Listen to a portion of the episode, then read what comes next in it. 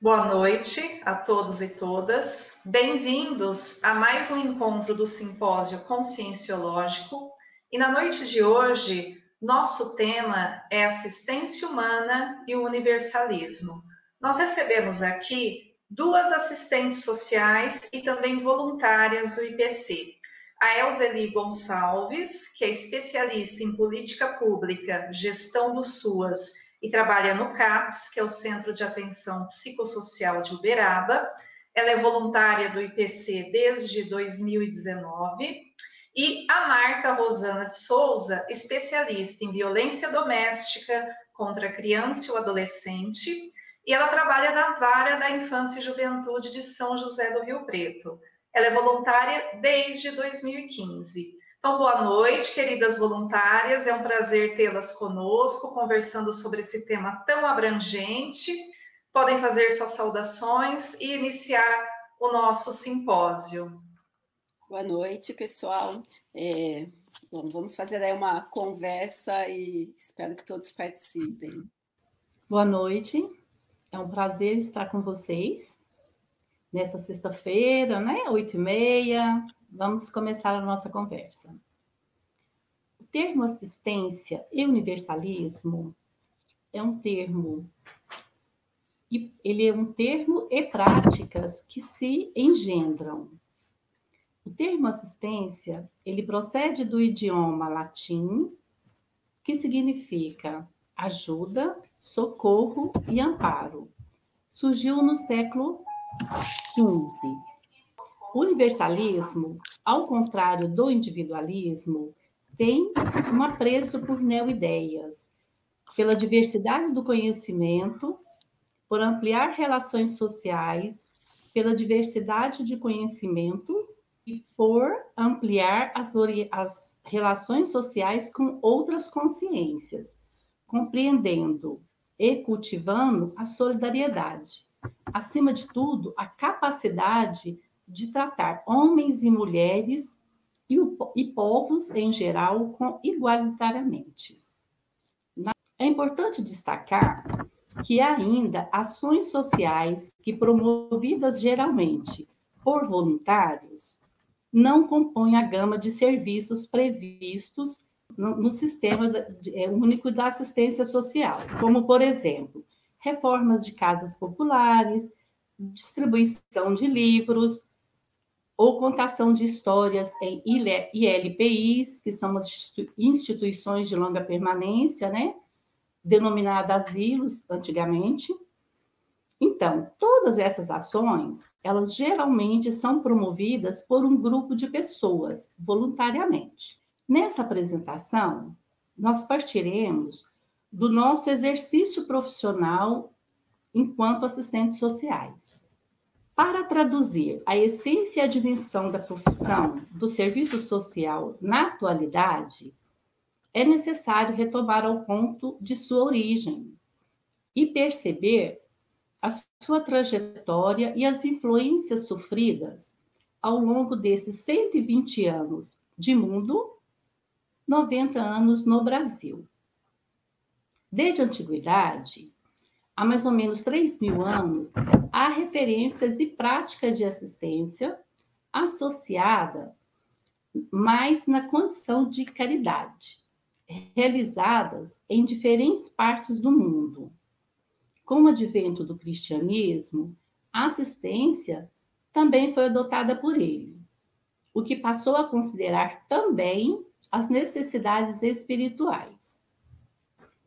Ao longo do tempo, inúmeros foram os caminhos trilhados pela assistência, assim como as formas operacionais adotadas para concretizá-la.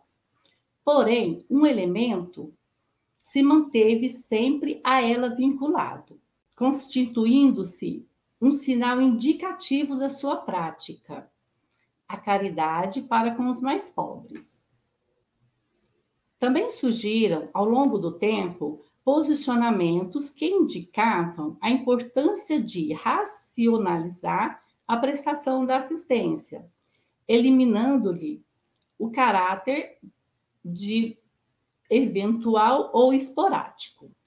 Dessa forma, o serviço social ele surgiu em meados de 30, como fruto de iniciativa particular de vários setores da burguesia, fortemente respaldado pela Igreja Católica, com ações assistencialistas de cunho caritativo, visando tornar a miséria o mais aceitável possível e menos ameaçadora.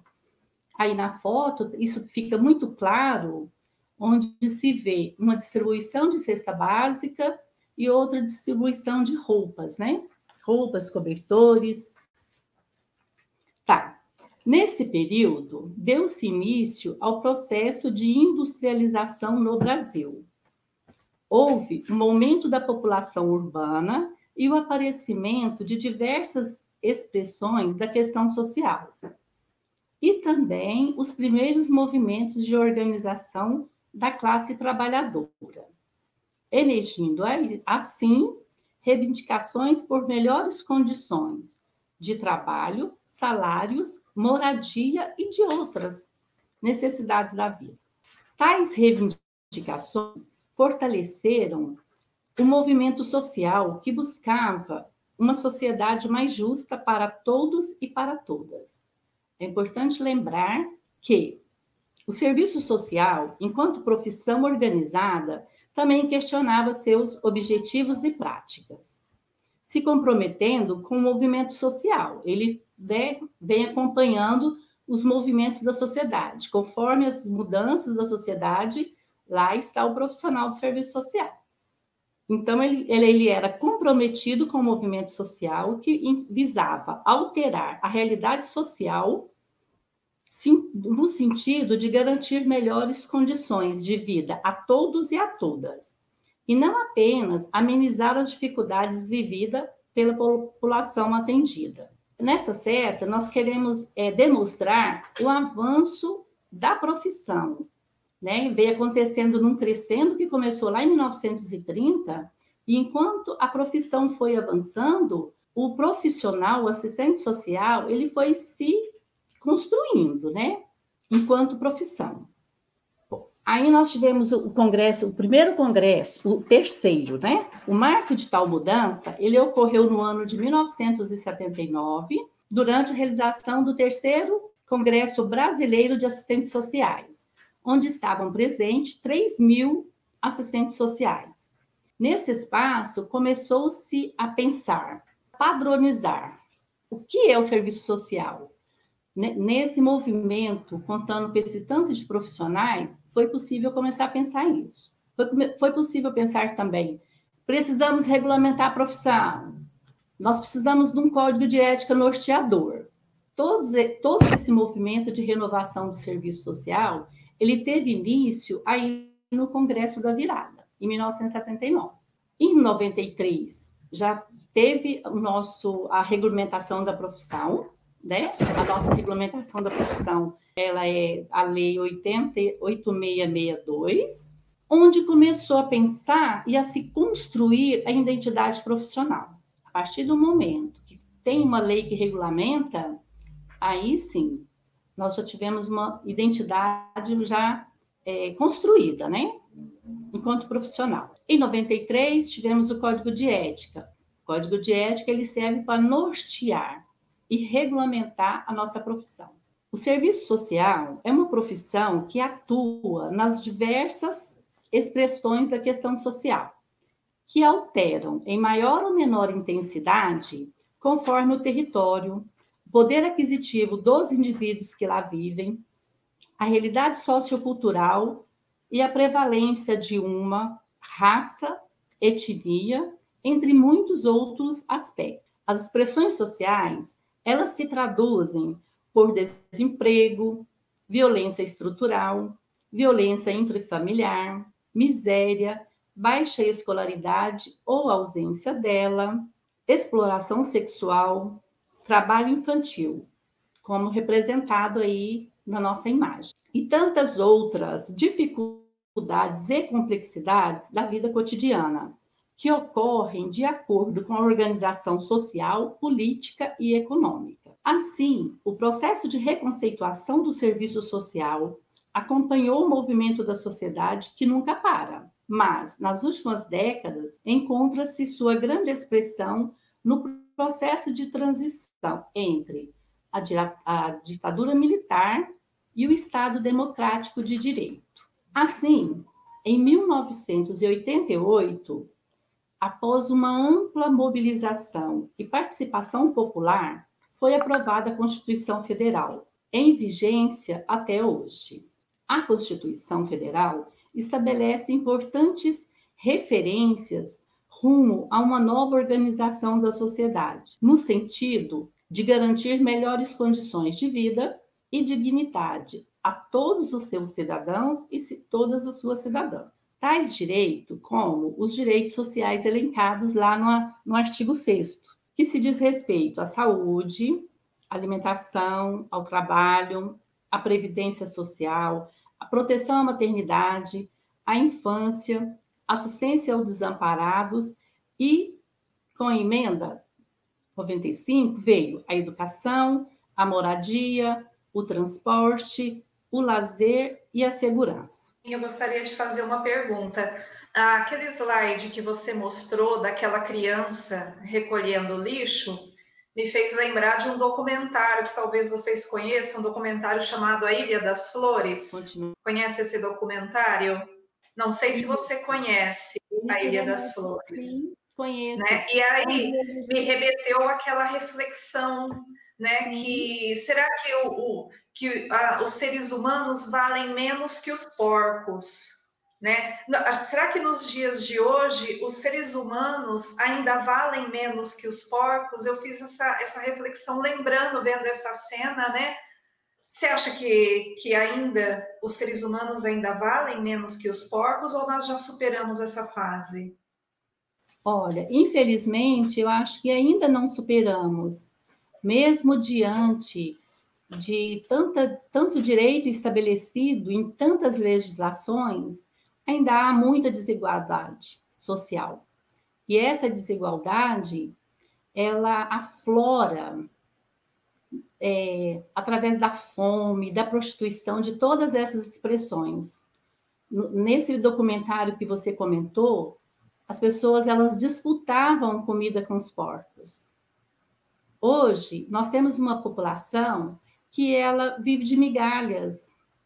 Pode não ter um porco ali para ela estar disputando, né, no tete a tete, mas ela fica com as sobras, a classe trabalhadora, os desempregados. Pensa bem que, nesse último auxílio emergencial aí, o nosso governante maior, ele fez uma declaração.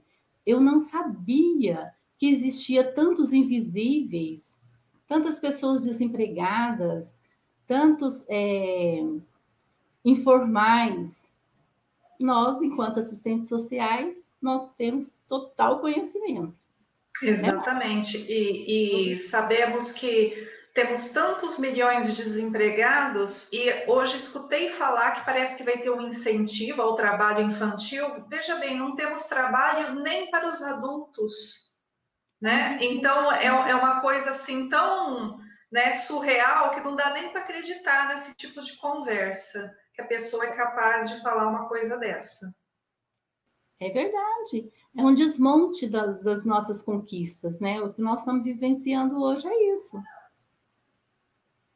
Respondi a sua pergunta? Respondeu, obrigada. Pode ir para o próximo, Maísa.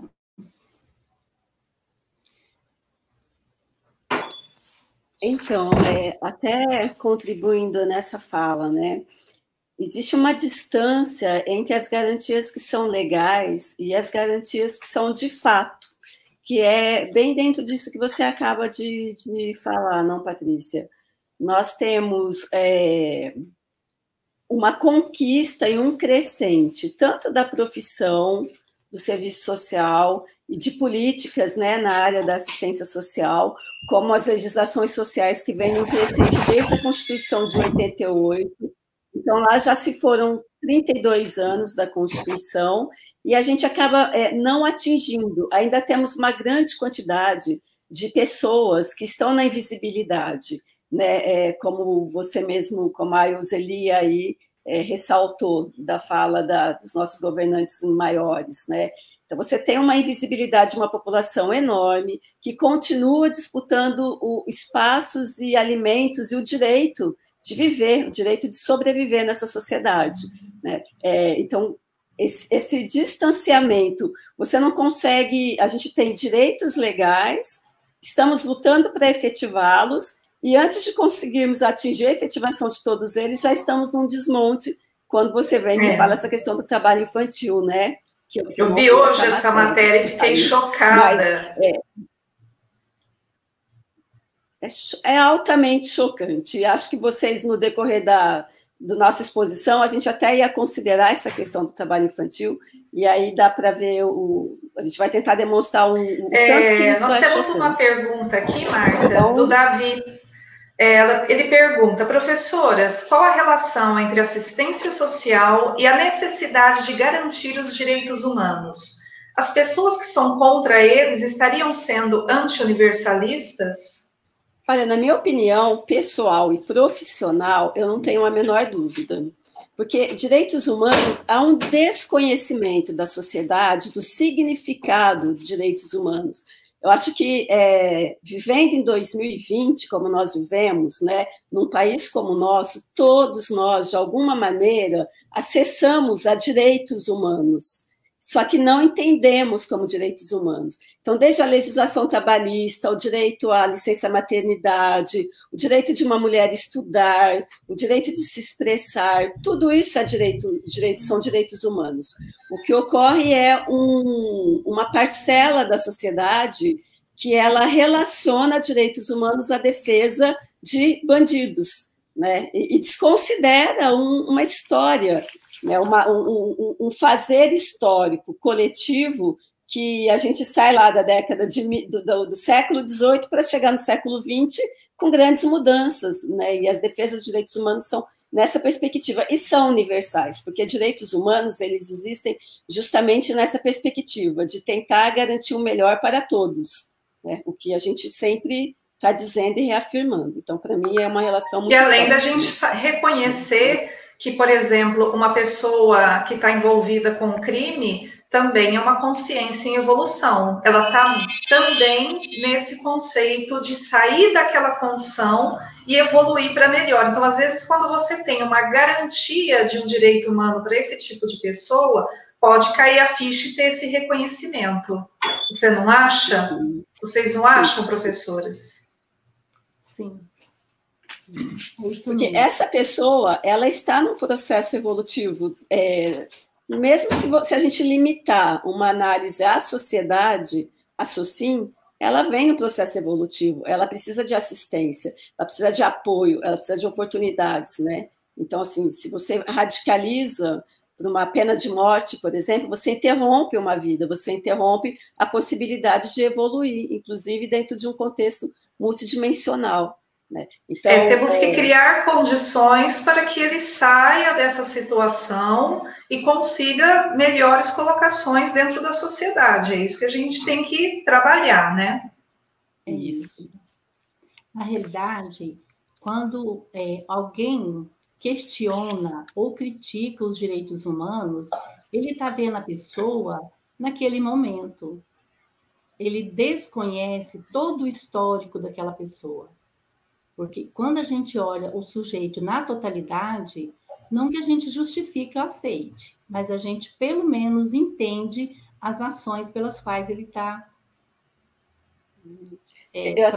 naquele momento. Desculpe te cortar. Eu até gostaria que a Maísa colocasse a imagem aquela imagem do slide, que é de uma criança soltando pipa, né? Esta. Essa é um menino que, se vocês observarem a imagem, então, ele está numa comunidade, provavelmente, pode ser São Paulo, pode ser Rio, em qualquer lugar que tenha morro, né? Não tem morro só no Rio de Janeiro. Essa imagem rosa no alto é um pipa. Ele pode estar trabalhando ali para o tráfico, passando algum sinal, como ele pode simplesmente estar exercendo o direito dele, de ser criança, o direito de ter lazer, o direito de brincar, que é o que seria adequado. Agora, esse entorno todo é um contexto altamente complexo.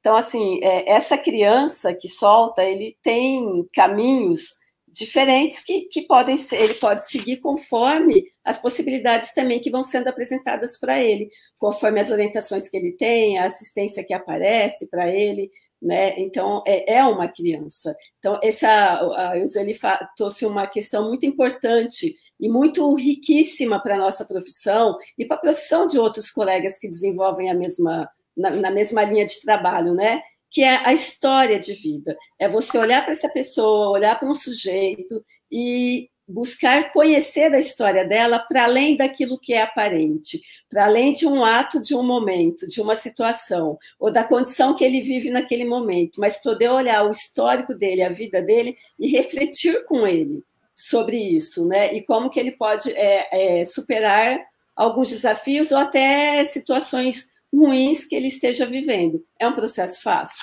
Não, não é. Mas é um processo possível? É. Se não fosse, não estávamos, né, nessa persistência da profissão, né?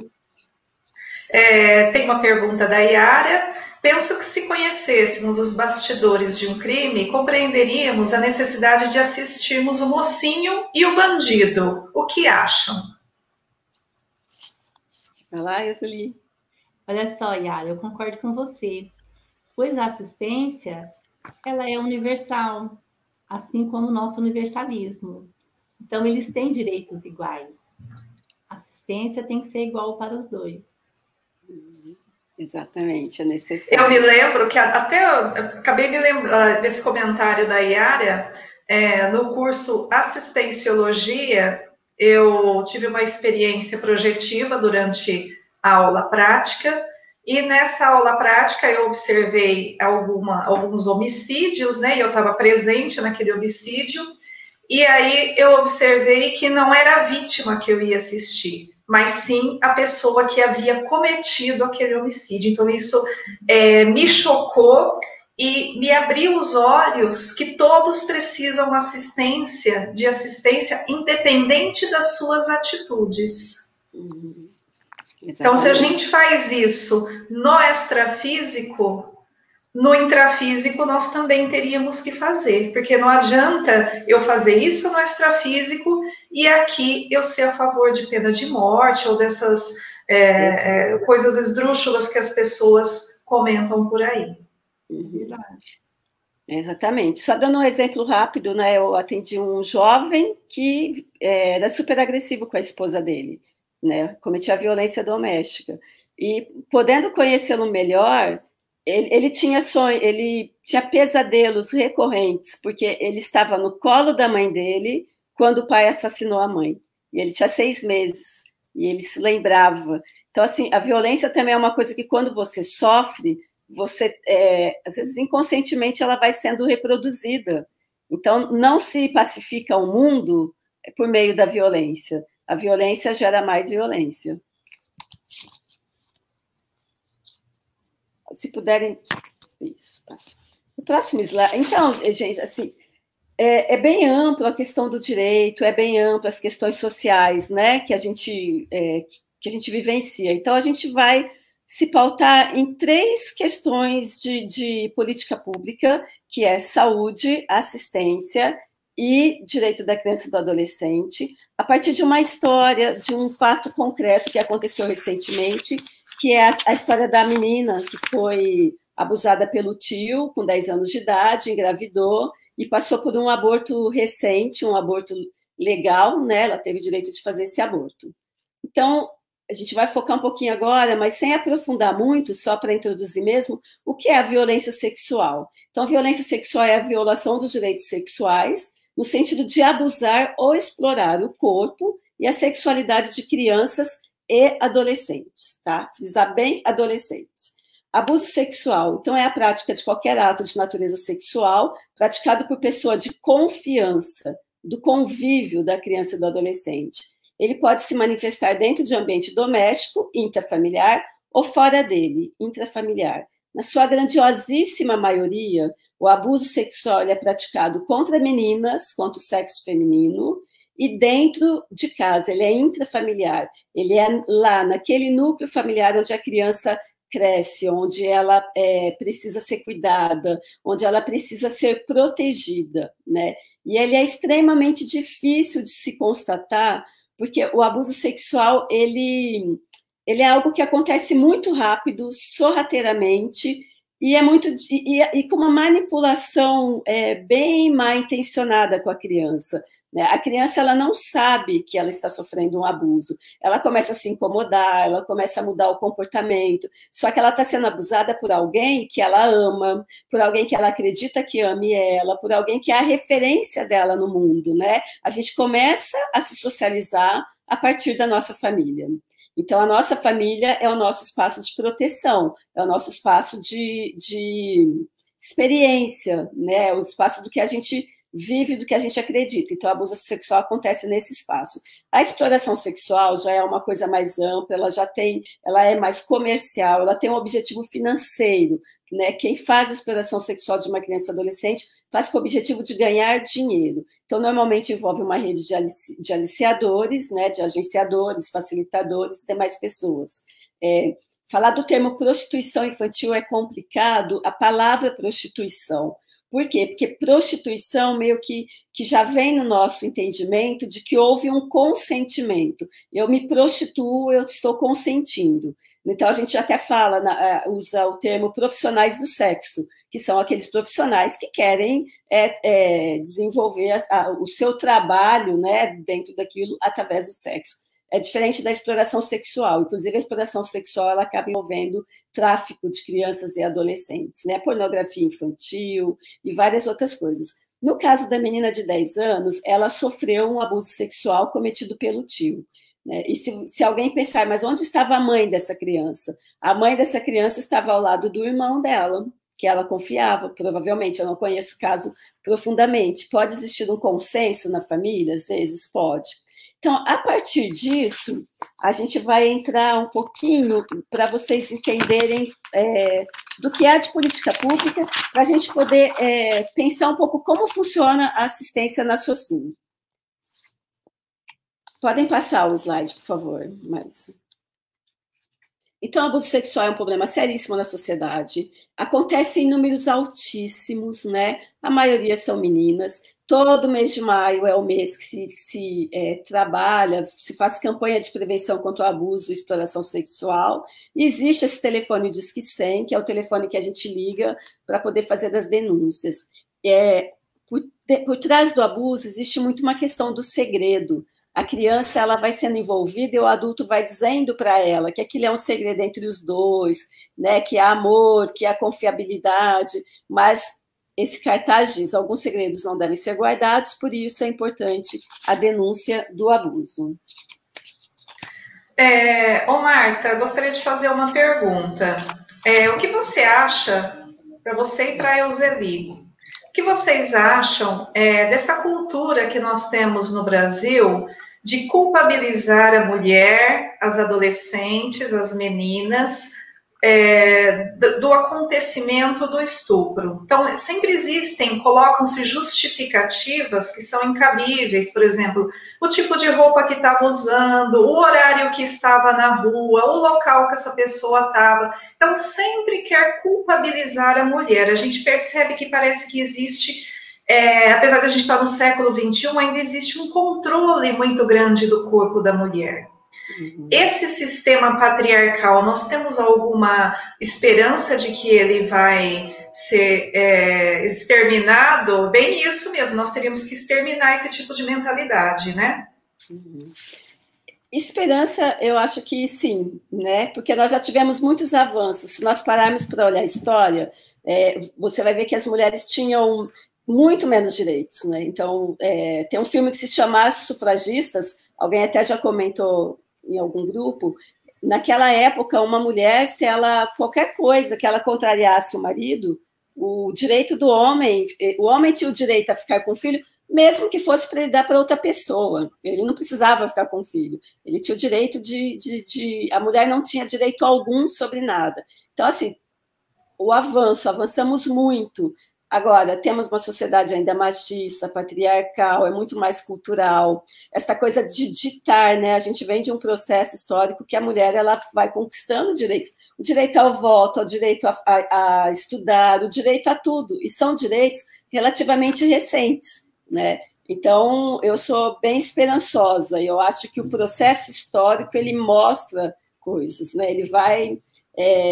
a gente vai acompanhando e vai se desenvolvendo nele. Agora, existem retrocessos históricos também, né? Que de repente você avança, chega ali a uma incompreensão muito grande e começa a desconstruir tudo aquilo que foi conquistado de uma maneira super equivocada, desconhecida e, inclusive, com incentivo, às vezes até de algumas mulheres, né? Então, eu acho que sim. A questão da adolescência, que você traz, e lá atrás eu tinha falado que ele saltava, criança é abusada e adolescente também é abusada, porque a gente nunca pode perder a perspectiva. Criança e adolescente são sujeitos em desenvolvimento. Uma menina de 15 anos, ela pode ter um corpo lindo, maravilhoso, ser grandona, né? Aparecer um mulherão, como se dizem, mas ela é uma adolescente. Então, a responsabilidade sempre é do adulto, né?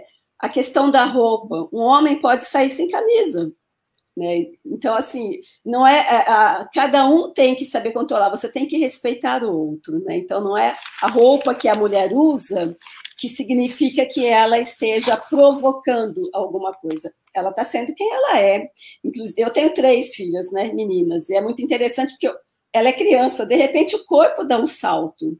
É o corpo que dá um salto, a mente está indo no mesmo processo. Então, a menina está acostumada a usar o shortinho, está acostumada a ficar em casa de camisetinha ou sem camisetinha, aí, de repente, o corpo dela cresce, mas ela não percebe. Assim. Então, é a roupa que fica pequena, é o hábito que ela tinha que não muda da noite para o dia, e aí vem todo um julgamento social, né? Abusou porque era a roupa que ela usava. Então, assim, acima de tudo, respeito, sempre, né? Precisamos evoluir muito nisso. E uma das coisas interessantes de pensar na esperança é que existem muitos grupos de homens hoje pensando sobre isso também, grupos de homens organizados, né, que discutem o machismo, nessa perspectiva de mudar os seus comportamentos, de entenderem que é uma questão muito mais cultural, econômica também, patriarcado, dinheiro, a posse, ficava com os homens, do que é uma questão natural, não tem nada de natural nisso.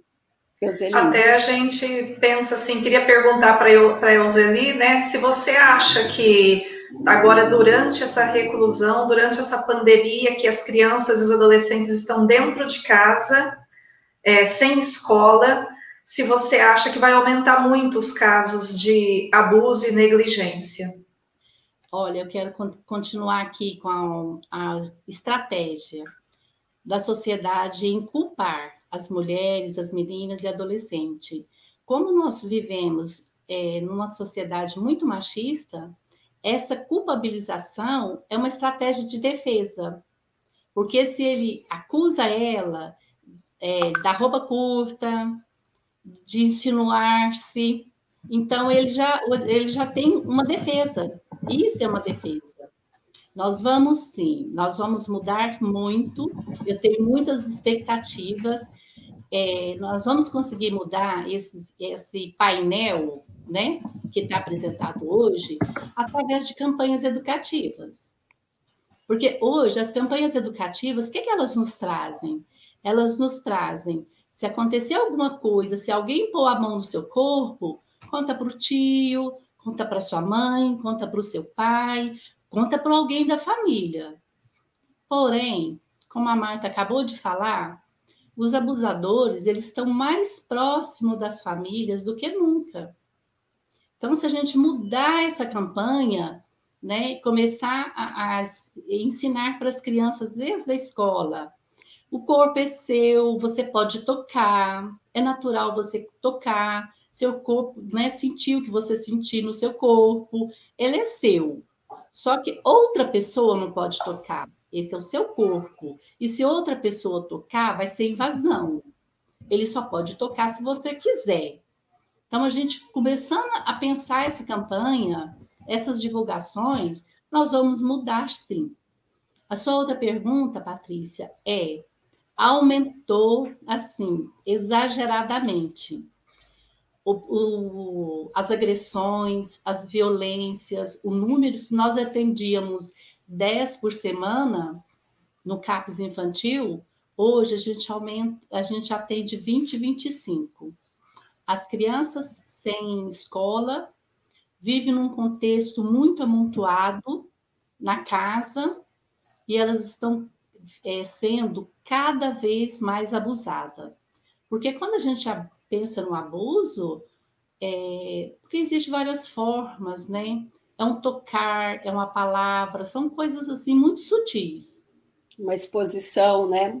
Expor o próprio corpo, né? O órgão genital para uma criança é uma forma de abuso. Isso, né? É um abuso.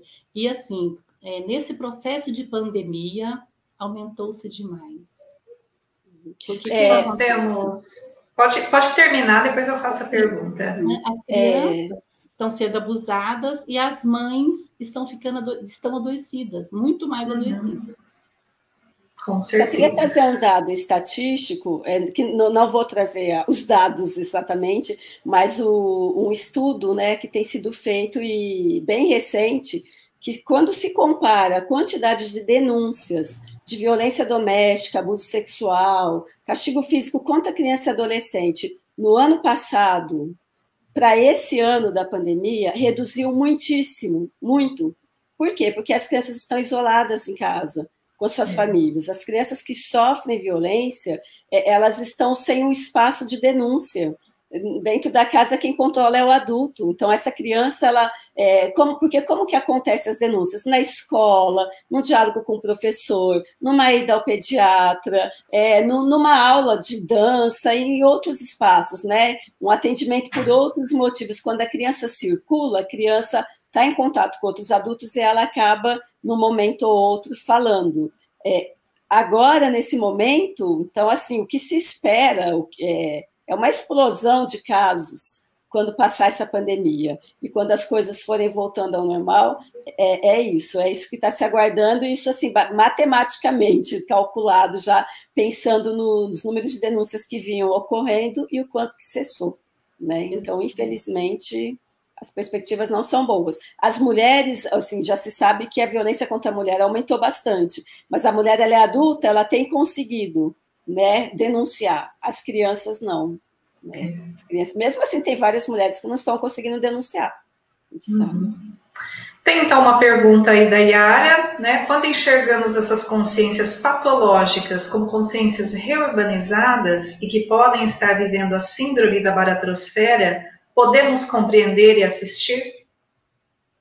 Eu acredito que devemos compreender e assistir, sabe? Que é mais do que poder. Eu acho que a gente tem um dever de estar ali, de tentar, de assisti-la, porque se é um processo evolutivo, e se está aqui, se a gente vai conseguir, né, assistir, se a gente vai conseguir fazer, né, promover de fato esse processo evolutivo dela, é um desafio grande, mas é onde a gente se encontra. Então, a gente atende a criança que é abusada e a gente atende aquele que abusou.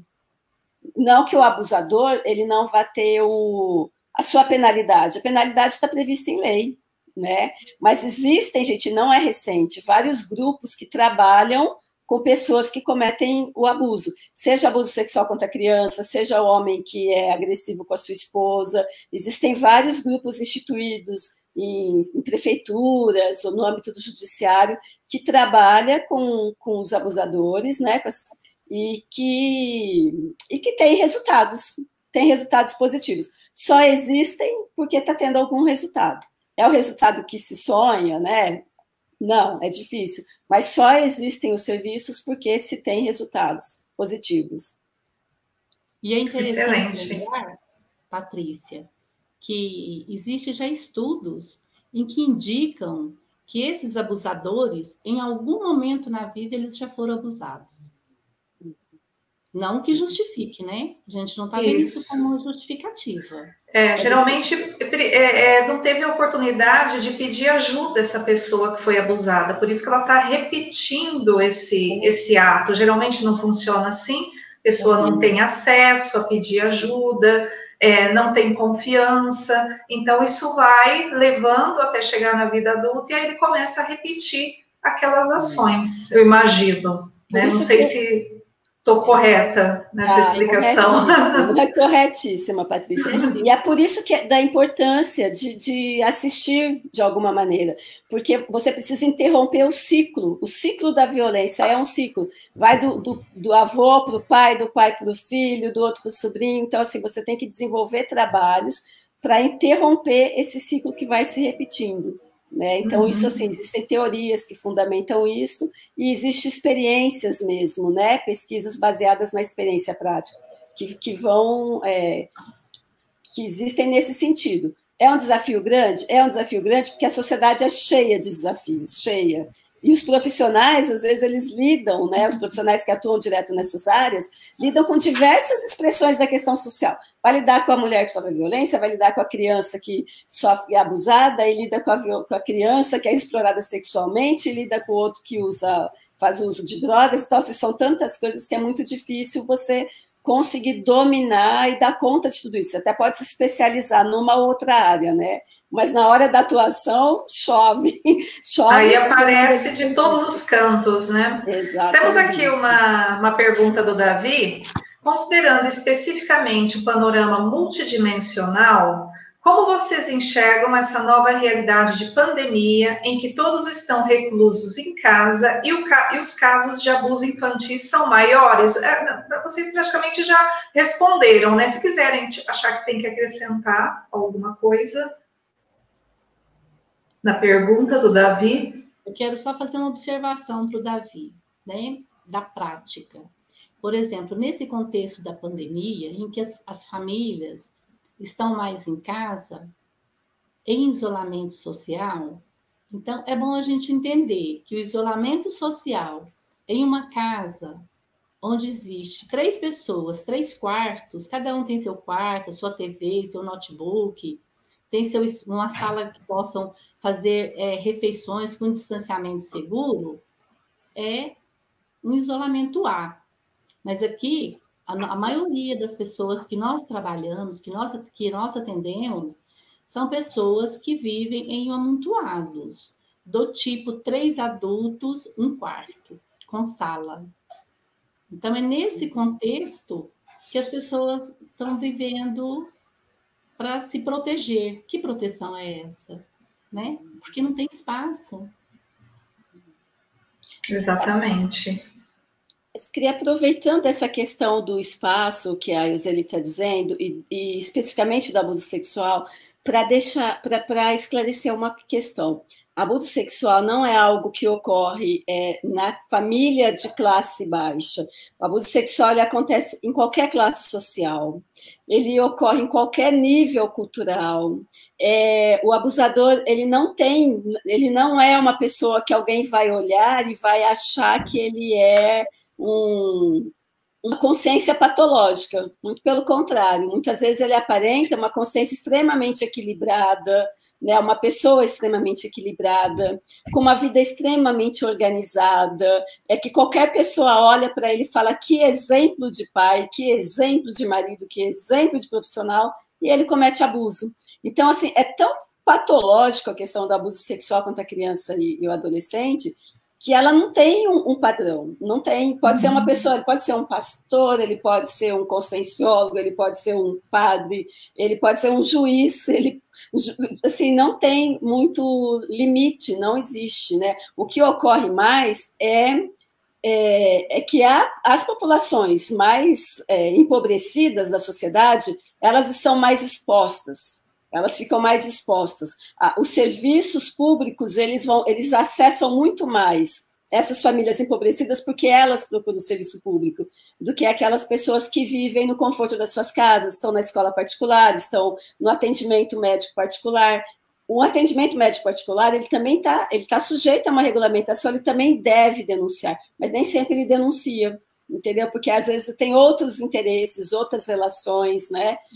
Mas isso é importante de dizer. Agora, voltando na questão da pandemia a nível, pensando na multidimensionalidade aí, não sei se eu vou me colocar bem nisso, mas assim, eu acho que a gente está falando do abuso porque a nossa proposta aqui é poder também mostrar um pouco do que se faz nesses casos, né? De como é que a sociedade está organizada para isso, para enfrentar isso. Mas também é uma oportunidade de muitas famílias que estão passando mais tempo em suas casas com seus filhos, de estreitarem laços de afeto, de melhorar, inclusive, essa questão das tarefas entre homens e mulheres, né? De enxergar um pouco mais a dinâmica de uma casa e um começar a conhecer mais o trabalho do outro, enquanto casal, enquanto filhos adultos, com seus pais, e se respeitarem mais. Então, tem coisas ruins, mas tem coisas muito boas. Olha o próprio meio ambiente, quanto que ele está conseguindo aí, né, se renovar com a diminuição da poluição e coisas do tipo. Então, a pandemia em si, esse momento de reclusão em casa, eu acho que ele vai trazendo tédio, porque 5 meses já é tempo demais, né? Mas, assim, ele tem um lado legal, né? Que está sendo essa coisa de passar mais tempo.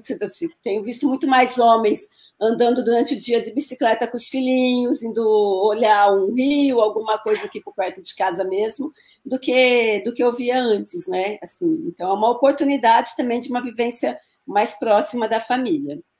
Sim, com certeza.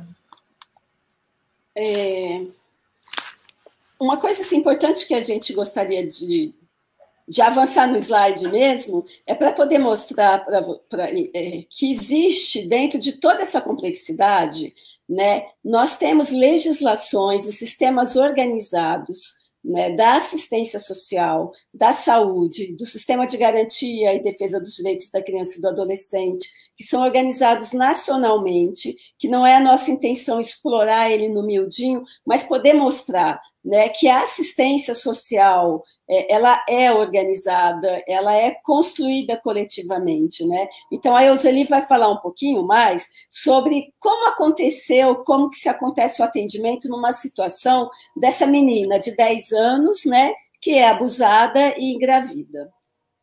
A Elzelie passa a bola. Isso mesmo, né?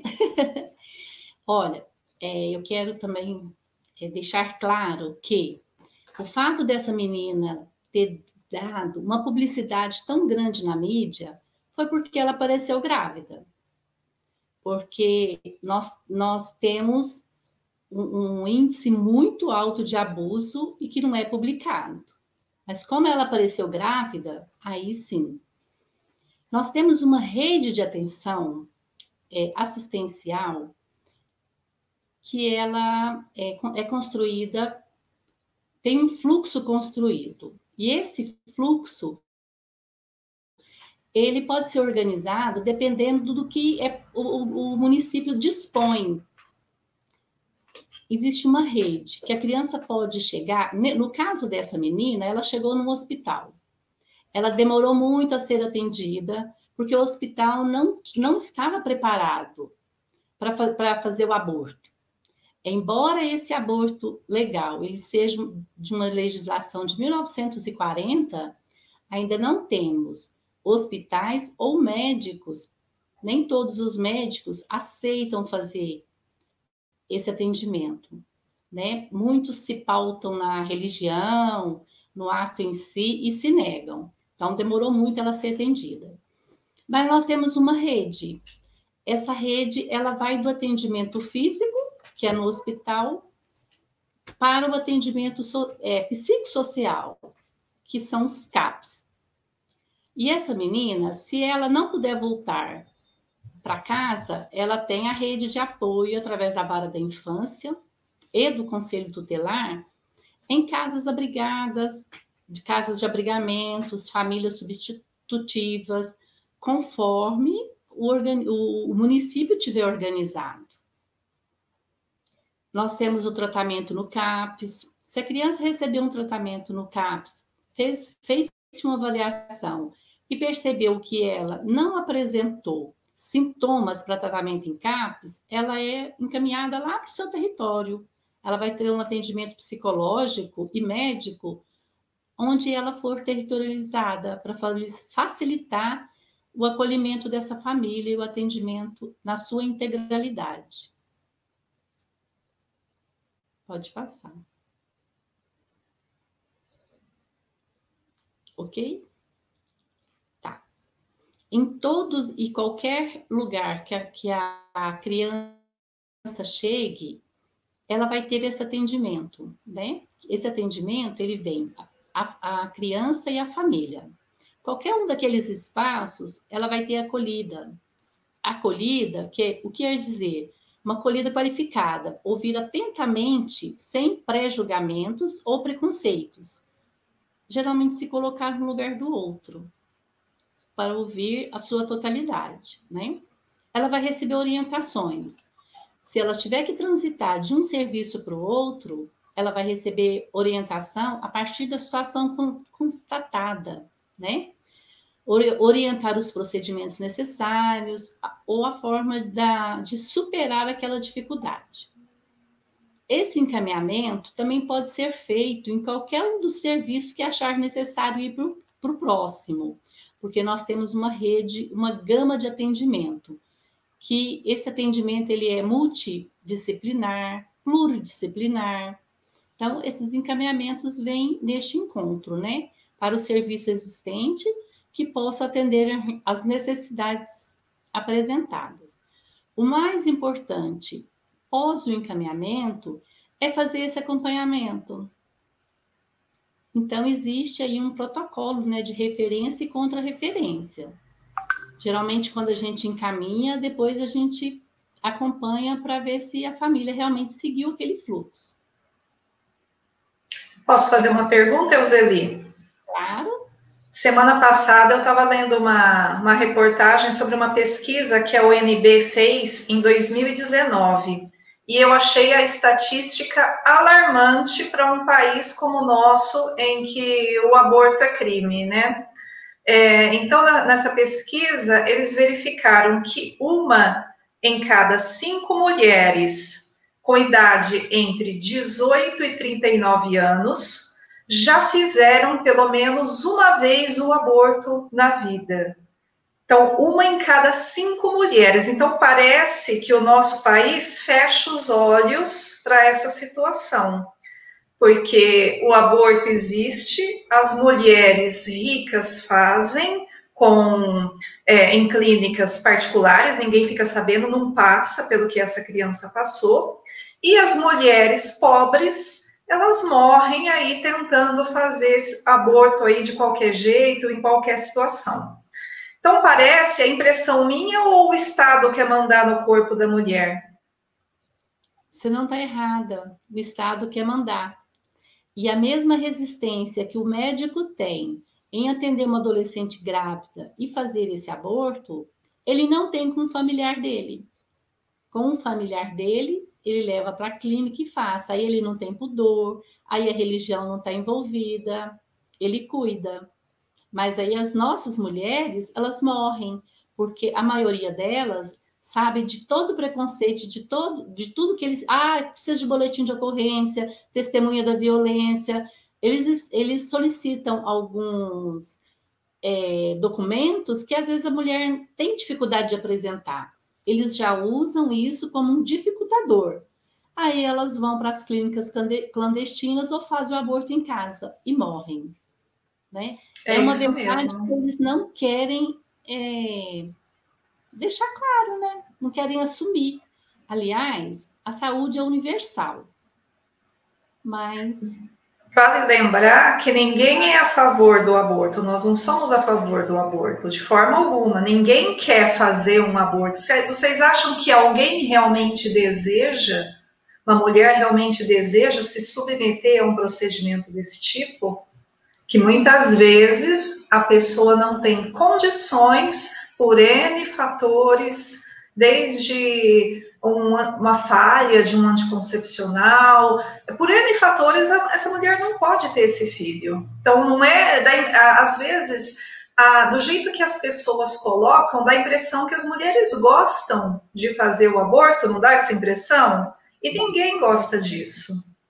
Ninguém gosta, mas mesmo quando a vida da mulher está em perigo, ela tem dificuldade de ter esse direito garantido. Embora a saúde... Ela é um sistema, né, universal, mas ela não consegue atender na totalidade. Uhum. Vou fazer uma pergunta aqui da Patrícia, da minha xará.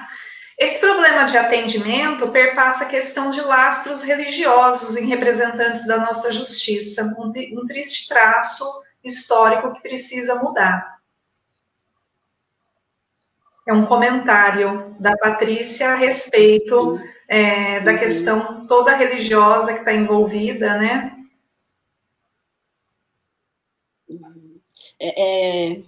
Acho que é um desafio muito grande dos profissionais que atuam diretamente, decidindo, opinando sobre a vida do outro, ter esse respeito pela individualidade do outro, ter esse respeito pela opinião do outro, pela cultura do outro, pelo modo do outro viver, né? A gente tem que tomar um cuidado o tempo todo de não querer resolver o problema do outro a partir daquilo que eu acho que é melhor para mim, né? Melhor para cada um de nós, porque a gente tem a nossa história, a nossa cultura, a nossa formação religiosa ou não, né? A nossa filosofia de vida, e o outro, ele não tem, o que é melhor para mim necessariamente não é melhor para o outro, né? Então, realmente, quando você pega pessoas que têm poder de opinar ou de decidir, né? Porque além de você ter juízes que decidem, você tem um monte de profissionais, de peritos que opinam sobre a vida do outro e levam informações, às vezes, para o juiz decidir, e dependendo da maneira que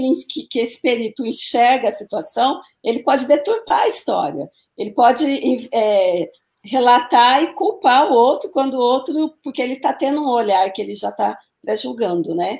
Então, é complicadíssimo mesmo. Eu só queria aproveitar também para prestar uma informação nessa questão do aborto, né?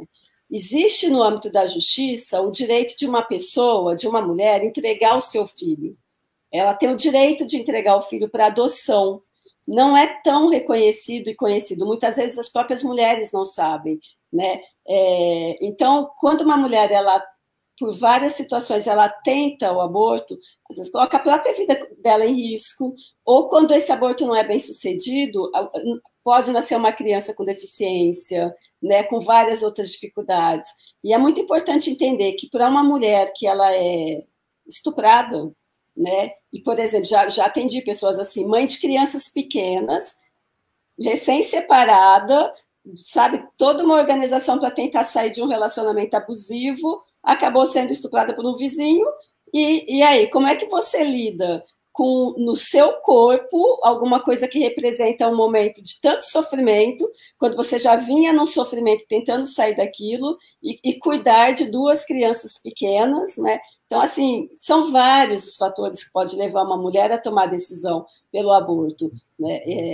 Então, não é essa coisa simplesmente tem um feto e pronto, e você só olha aquilo. Voltando até para a história da menina, imagina essa menininha de 10 anos que foi fazer um aborto garantido por lei desde 1940, a gente está em 2020, né? Ela foi chamada de assassina. Como que alguém tem a capacidade de chamar uma criança de 10 anos de idade de assassina, uma criança que está sendo abusada desde os 6 anos de idade? Então, olha o nível, sabe? Como que uma pessoa dessa se sente no direito de julgar? Não. Sim, não tem como, né? É inaceitável. E é toda a forma como foi divulgado o nome da criança, ela foi exposta, então ela foi abusada sob todos os aspectos, ela não foi só abusada sexualmente, ela teve todos os seus direitos negados. Apesar dela ter direito a fazer o procedimento, ela teve os seus direitos negados e ela sofreu os mais variados abusos aí que a gente viu a mídia divulgar, né? E é uma hipocrisia dos adultos, nesse caso, de pensar assim, você tem um direito e você viola o direito, porque está na lei também, você não pode expor a criança, né, dessa maneira, a identidade dela tem que ser preservada, a identidade dessa criança foi exposta, né? Essa criança vai ter que, eu li alguma coisa, não tenho certeza, de que ela vai ter que mudar o nome, que ela vai mudar de cidade. Então, assim, olha que horror, quanta violência essa criança sofrendo, né? Então, olha o nível, né, da violência. Olha o nível, olha a abrangência. Tudo para quê? Em defesa de um feto, que é vida. Só que, sabe, essa criança já está ali, né? Então, se você não defende uma criança que está ali. E outra hipocrisia terrível da sociedade, porque essas crianças, quando elas vão parar no acolhimento institucional, se ela tem deficiência, se ela é negra, se ela vai atingir a maioridade, essas crianças ficam no acolhimento. A adoção no Brasil, você tem uma fila gigantesca para adotar bebezinho até 2 anos de idade. de preferência branco, de preferência menininha, e com a saúde perfeitíssima, até sem problema psicológico. A maioria tem deprê, inclusive os que vão lá, né, muitas vezes vão lá para buscar adoção e passaram por um processo de sofrimento de saúde por não poderem ser pais biológicos, mas eles não querem nem pensar na possibilidade de uma criança que tenha algum sintoma depressivo. Então, assim...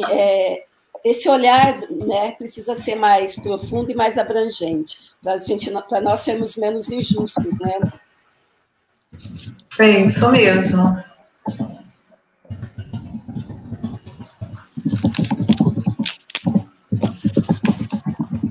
Quer o próximo slide?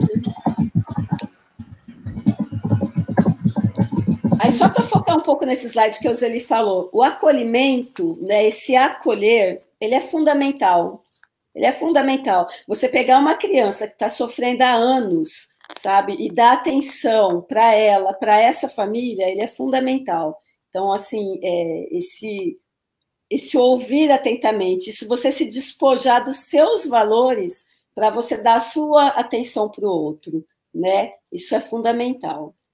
Eu acho que a gente pode passar para o próximo slide, né, Elzelie? Elzelie, nossa. Então, no Brasil nós temos um sistema de proteção e garantia dos direitos da criança e do adolescente, que ele é a partir do Estatuto da Criança e do Adolescente, o ECA.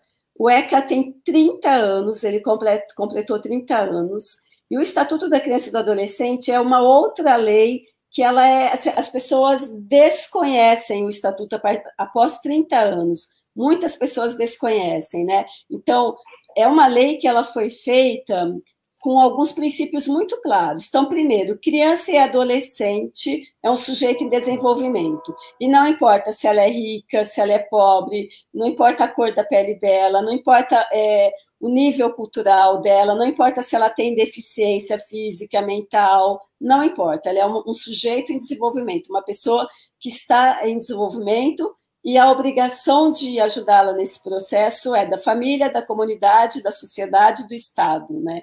Ela é prioridade absoluta, né, a criança, partindo daqueles princípios que a gente gosta de falar, ah, e a criança é o futuro do país, né? Assim, que é uma fala comum, para ela ser o futuro do país, ela tem que ter direitos muito garantidos e muito cuidado, muita proteção para, de fato, ela poder se desenvolver. Como nós que estamos aqui hoje reunidos, né? Com certeza a maioria de nós, né? Tem exceções, sim, mas a maioria, pode haver, né, exceções, pode, mas a maioria de nós tivemos algum tipo de proteção na infância, que necessariamente não é proteção material. Às vezes uma criança ela tem bastante recurso material, mas ela não tem o afeto. E às vezes ela não tem recurso material, mas ela tem muito afeto e se desenvolve muito bem. Então, ela é prioridade absoluta, e uma das garantias da lei é o direito da criança a conviver com a família e a comunidade, né? E sempre voltado para o melhor interesse da criança, sempre. E por que essa convivência familiar e comunitária? Porque com os nossos valores, né, que vão sendo coletivamente constituídos no decorrer da história, em vários momentos, no momento passado da história, a lei que se chamava Código de Menores, ela era assim, ela pensava nesse menor que a gente ainda fala pejorativamente, né? Era criança pobre, era criança que estava na rua, então era como se a criança fosse um objeto. Eu olhava para aquela família e eu achava que aquela família não era boa para ela, eu podia tirá-la da família e colocar ela nos abrigos absurdos, que tinham 100, 200 crianças e lá elas ficavam, né? Não se tinha controle de quantas crianças estavam acolhidas, né? E aí, fazer 18 anos, acabou, vai para o mundo e se vira. Aí, com isso, muitos moradores de rua, muitas outras consequências. Então, tem um sistema de proteção de garantia dos direitos da criança e do adolescente que perpassa outros sistemas, né? Porque é um trabalho que tem que ser feito em conjunto com a educação, conjunto com a saúde, conjunto com a assistência, né? Conjunto com o Conselho Tutelar, que é um órgão autônomo, e vários outros. Pode passar o slide. Pode passar, isso. Então, alguns desafios que eles estão... Volta um, por favor. Isso. Alguns desafios que estão dados para a sociedade, né, para a evolução da sociedade. essa prevalência do ser em detrimento do ter. A gente vive num modelo de sociedade que se dá muito valor para quem tem, né? Você não ter, às vezes, já se coloca aquela pessoa numa condição de, não só do pobre, coitado, mas de que alguma coisa deu errada, de que ele nasceu pobre porque tinha que nascer pobre, né? E não é assim que as coisas funcionam. É um super valor, né? Pela aparência, né, pelas posses, e isso causa muitos problemas na sociedade, porque, por exemplo, um adolescente que cresce no mundo, que ele vê na televisão o tempo inteiro, que é legal ter carro, é legal ter moto, é legal o boné da moda, é legal o tênis da moda, ele tem desejos, né? Uma sociedade que vende desejos para nós o tempo todo. Vende desejos para nós que somos adultos, arrumar o cabelo, usar um brinquinho, comprar uma roupa bonitinha, passar uma maquiagem, são desejos, né? Não necessariamente necessidades, né? Mas vão se gerando algumas coisas que a gente vai despertando esse desejo e se torna uma necessidade.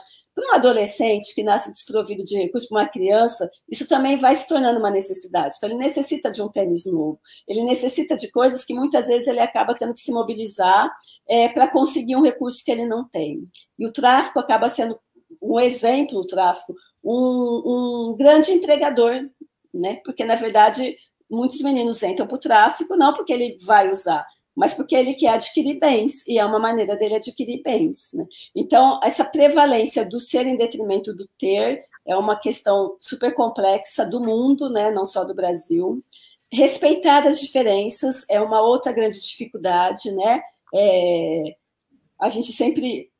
É essa diferença mesmo, entender a dinâmica da família do outro, entender a orientação sexual do outro, compreender o estilo de vida do outro, compreender o gosto do outro, respeitar a cultura do outro, a religião do outro, a crença do outro. A gente pode não seguir a mesma, a gente pode até entender que algumas coisas elas poderiam avançar mais, mas uma coisa é eu entender isso e refletir com o outro, refletir e não impor para o outro, mas refletir com ele para que ele também possa, né, ir evoluindo no seu conhecimento, nos seus acessos, mas nunca perdendo o respeito. E geralmente, infelizmente, acontece muito na sociedade de você perde o respeito primeiro, você não tolera, é a intolerância. A gente vive anos, né, nos últimos anos, muita intolerância na sociedade brasileira, que é expressa o tempo inteiro, inclusive em redes sociais.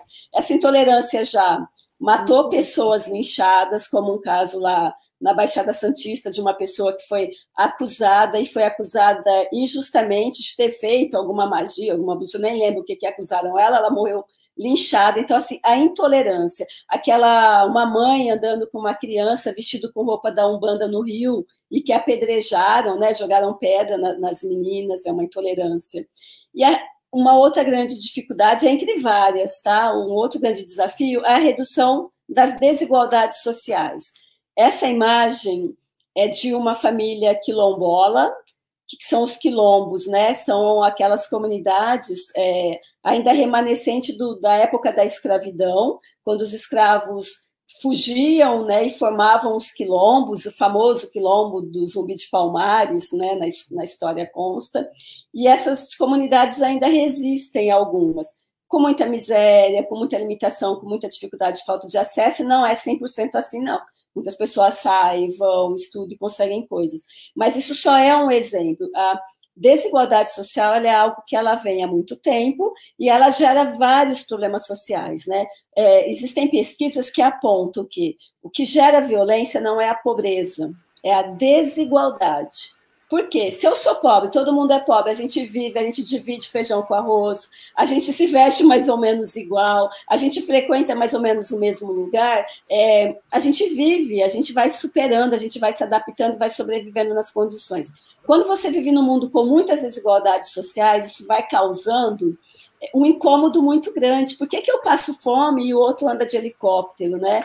Por que eu não posso comprar um arroz com feijão, mas o outro come um lanche no McDonald's todo dia, ou toda semana, e vai no cinema, e eu nunca posso ir no cinema? Por que quando eu vou no shopping, eu trabalhei com adolescentes em situação de rua ou de periferia, eles reclamavam horrores, né, em São Paulo, porque iam no shopping, chegou no shopping, pisou na porta, a segurança estava colado, olhando feio. Então, por que que eu nunca posso ir no shopping? Por que que eu não posso ver esse espaço? As desigualdades sociais geram muita violência, né? Então, se a gente quer também avançar na sociedade, a gente precisa diminuir as desigualdades sociais. Então, tem aquelas características que a gente considera que é do indivíduo, uma característica dele, né? Ser mais esforçado, ser mais inteligente, ser mais não sei o quê, ser mais honesto, mas também tem uma série de questões sociais que interferem na nossa maneira de ser e de viver, né?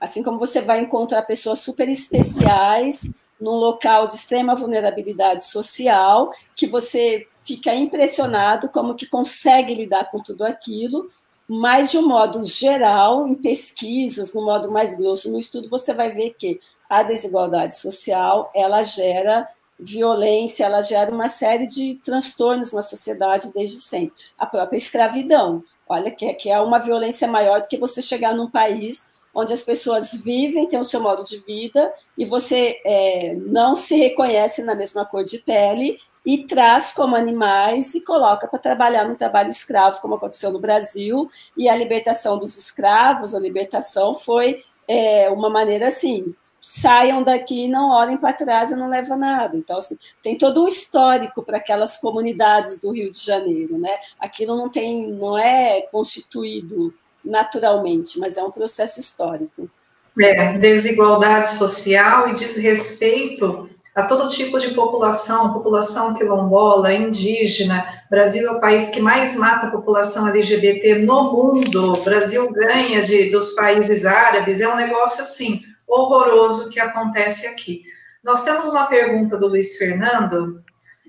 Qual é o olhar de um assistente social em relação aos direitos e deveres? Vou começar, a Marta complementa aí, viu, Marta? Sim. Olha, Luiz, muito obrigada pela pergunta. O que acontece? Nós trabalhamos com uma população que ela tem uma dificuldade de acessar os seus direitos.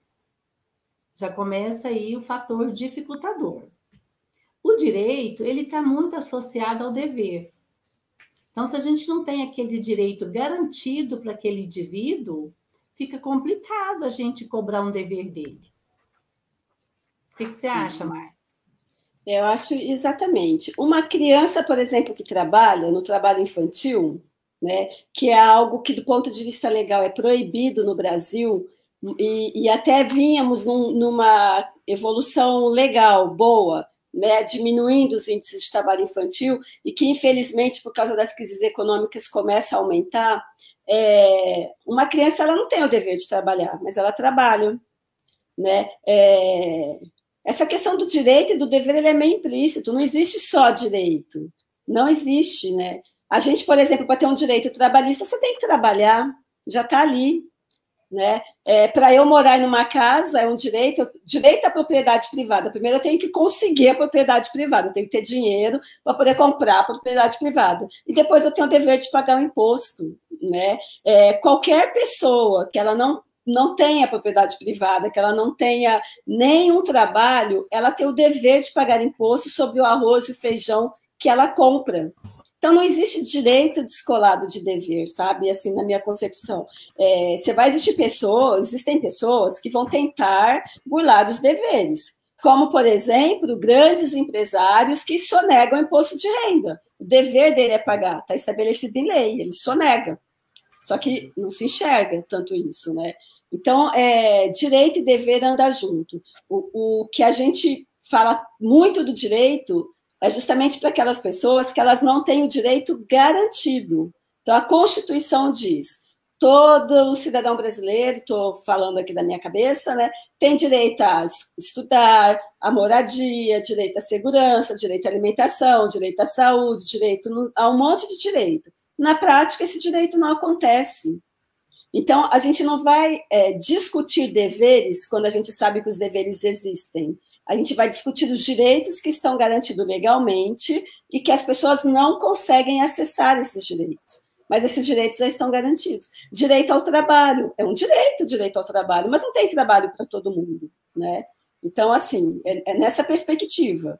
todos têm direitos e deveres. A gente fala mais de direito e vamos falar mais de direitos, porque os direitos não são garantidos, eles são garantidos na lei e não são garantidos na prática. E a gente parte do princípio, enquanto assistentes sociais, enquanto categoria profissional de assistentes sociais mesmo, que nós precisamos avançar numa sociedade que tenha menos desigualdade social, para que todos tenham uma vida digna, o mínimo de direito, direito a ter onde dormir, ter o que comer, ter o direito de sair da sua casa e trabalhar, direito a aprender a ler e escrever, né? Assim, esta é a base do direito, né? Direitos humanos garantidos aí que vieram em decorrência das guerras, né?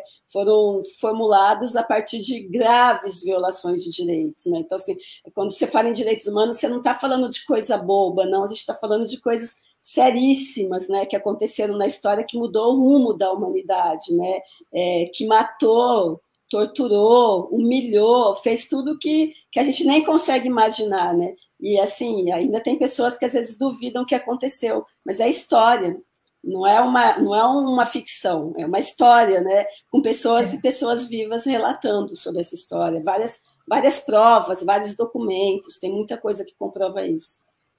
Bem, o trabalho na assistência social, como o próprio nome diz, ele faz uma assistência. Essa assistência de vocês conseguem perceber a nível multidimensional? Eu queria perguntar primeiro para a Elzelie. Consegue, Patrícia. Olha só, embora eu ainda não consiga rememorar, né, todas as ações, são inúmeras vezes que eu me percebo assistindo. É na rua, é fazendo visita domiciliar aí no extrafísico, é fazendo grupo com pessoas no extrafísico. Isso é muito forte. E eu comecei a perceber isso agora, né? Há muito pouco tempo que eu estou na Conscienciologia. Eu me aproximei em 2018. Então, antes eu falava assim, nossa, gente, eu quero descansar, puxa vida. Chego em casa, vou dormir e continuo fazendo o meu trabalho. Hoje eu percebo que, além da assistência que eu faço aqui no nosso físico, eu também consigo fazer um extrafísico. E isso é muito legal. E você, Marta? Eu acho que tenho as mesmas percepções, assim, não tenho toda essa clareza, esse domínio, porque é muito diferente de você fazer uma assistência no intrafísico, que você sabe o nome, o endereço, o local, você conecta tudo, né? Conecta aquilo que você vai fazer, o que você vai encaminhar, de você rememorar algumas situações que você estava ali se relacionando, né? Mas partindo dessas rememorações mais curtas, eu acredito que sim, que eu faça. Esse cansaço, né? Mesmo antes de acessar a Conscienciologia, assim, sempre tinha. Depois eu fui entendendo isso na Conscienciologia, conseguindo observar melhor na Conscienciologia. Mas esse cansaço de falar, nossa, você trabalha dia e noite, passa a noite e também continua fazendo a mesma coisa, né? Continua trabalhando, né? Então, assim, a gente vai tentando trabalhar, e às vezes eu sou até reclamona, às vezes eu falo, nossa, tanta história que já tem que lidar no dia a dia, tantas pessoas, tantas histórias diferentes, aí depois você acorda lembrando um monte de histórias, um monte de rostinhos que você não conhece daqui, né, eu vou entendendo pela Conscienciologia que é alguma forma, quero avançar nisso, né, com certeza, fazer de uma maneira mais, né, mais lúcida. Viu, Elzelie, você já utilizou, assim, alguma técnica conscienciológica para qualificar a sua assistência extrafísica? Você tem alguma técnica de preferência? Ou isso, quando acontece, essas experiências acontecem naturalmente, sem você aplicar uma técnica? Então, eu aplico a técnica de exteriorização de energia aqui, né, no intrafísico. Porque, assim, eu já fiz vários comentários sobre isso. Eu sei que eu estou atendendo, mas eu ainda não tenho aquela consciência de estar projetada. Mas o trabalho que eu faço, a técnica que eu faço de energia no intrafísico é muito boa. Porque, por exemplo, eu relatei que eu acordava cansada. Então, hoje, num atendimento, quando eu vejo que eu estou, começando a ser contaminada pelaquela energia do outro, ou quando uma criança surta na unidade, alguém já grita assim, cadê Elzelie? Exterioriza. Eles já passam uma mensagenzinha lá no grupo, cadê Elzelie? Exterioriza. Porque ele sabe que dá para que eu contribua, né? Então, não é uma coisa só minha, não é só uma proteção com aquela pessoa que eu estou atendendo. Alguns das minhas colegas já conseguem perceber isso. Então, assim, essa técnica deixa o trabalho mais suave. Excelente. Infelizmente, o nosso tempo está se esgotando, né, Marta? Eu queria que você também só comentasse se você aplica alguma técnica no seu dia a dia, e aí nós podemos fazer as considerações finais. Você utiliza alguma técnica no seu dia a dia para lidar com as ocorrências intra e extrafísicas? Olha, eu acho que o EV, né, o estado vibracional, e às vezes ele acontece de maneira espontânea, sabe? Depois que termina algum atendimento, ou quando eu chego em casa, né? Que vai fazendo um monte de coisa, um atendimento atrás do outro. Aí, normalmente, quando eu chego em casa e paro, aí é a hora que eu sinto, assim, um EV mais forte. E a interação. Por exemplo, eu tenho muito mais consciência, eu tenho as rememorações, né? Algumas rememorações de projeção, mas no decorrer depois que eu entrei na Conscienciologia, eu consegui observar muito mais a interação multidimensional durante os atendimentos, nas relações, né? Mesmo de sentir a presença ou até de ouvir alguma coisa, assim, eu acho que eu consegui observar bem mais. Excelente. Então, eu gostaria que vocês fizessem as considerações finais de vocês, para a gente poder fazer o encerramento. Tá. Bom, como a gente está falando aqui de assistentes, somos assistentes sociais, né? Então eu queria dizer que o assistente social ele não é um profissional neutro, porque nós trabalhamos com uma questão muito concreta dentro de uma sociedade muito concreta. Então a gente precisa saber qual é o posicionamento que eu tenho referente a determinada questão. Né? Então, é muito difícil, não dá para ser neutro, porque eu tenho que saber, por exemplo, se a menina de 10 anos faz ou não faz, como é que eu me posiciono? Eu falar tanto faz, divulgarem a identidade dela ou não dá para ser neutro, né? Nós precisamos estar sempre conectados ao movimento da sociedade, porque a gente trabalha muito vinculado a ela, para poder saber qual direção que a gente segue, e só assim a gente pode assistir os sujeitos nas demandas que eles apresentam, numa perspectiva que eles também vão tomando aí decisões, que venha a favorecer sempre o melhor para todos. Eu acho que essa é a nossa perspectiva aí. Suas considerações finais, Elzelie?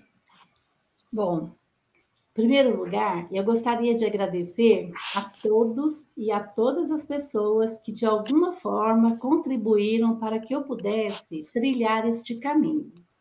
Caminho esse, iniciado lá na condição de sujeito assistido, vivenciado pela TACOM, né? Que é a tarefa de consolação. E a busca pela construção de conhecimentos à luz das políticas públicas, que é a tarefa, que é a TARES, né? A tarefa do esclarecimento.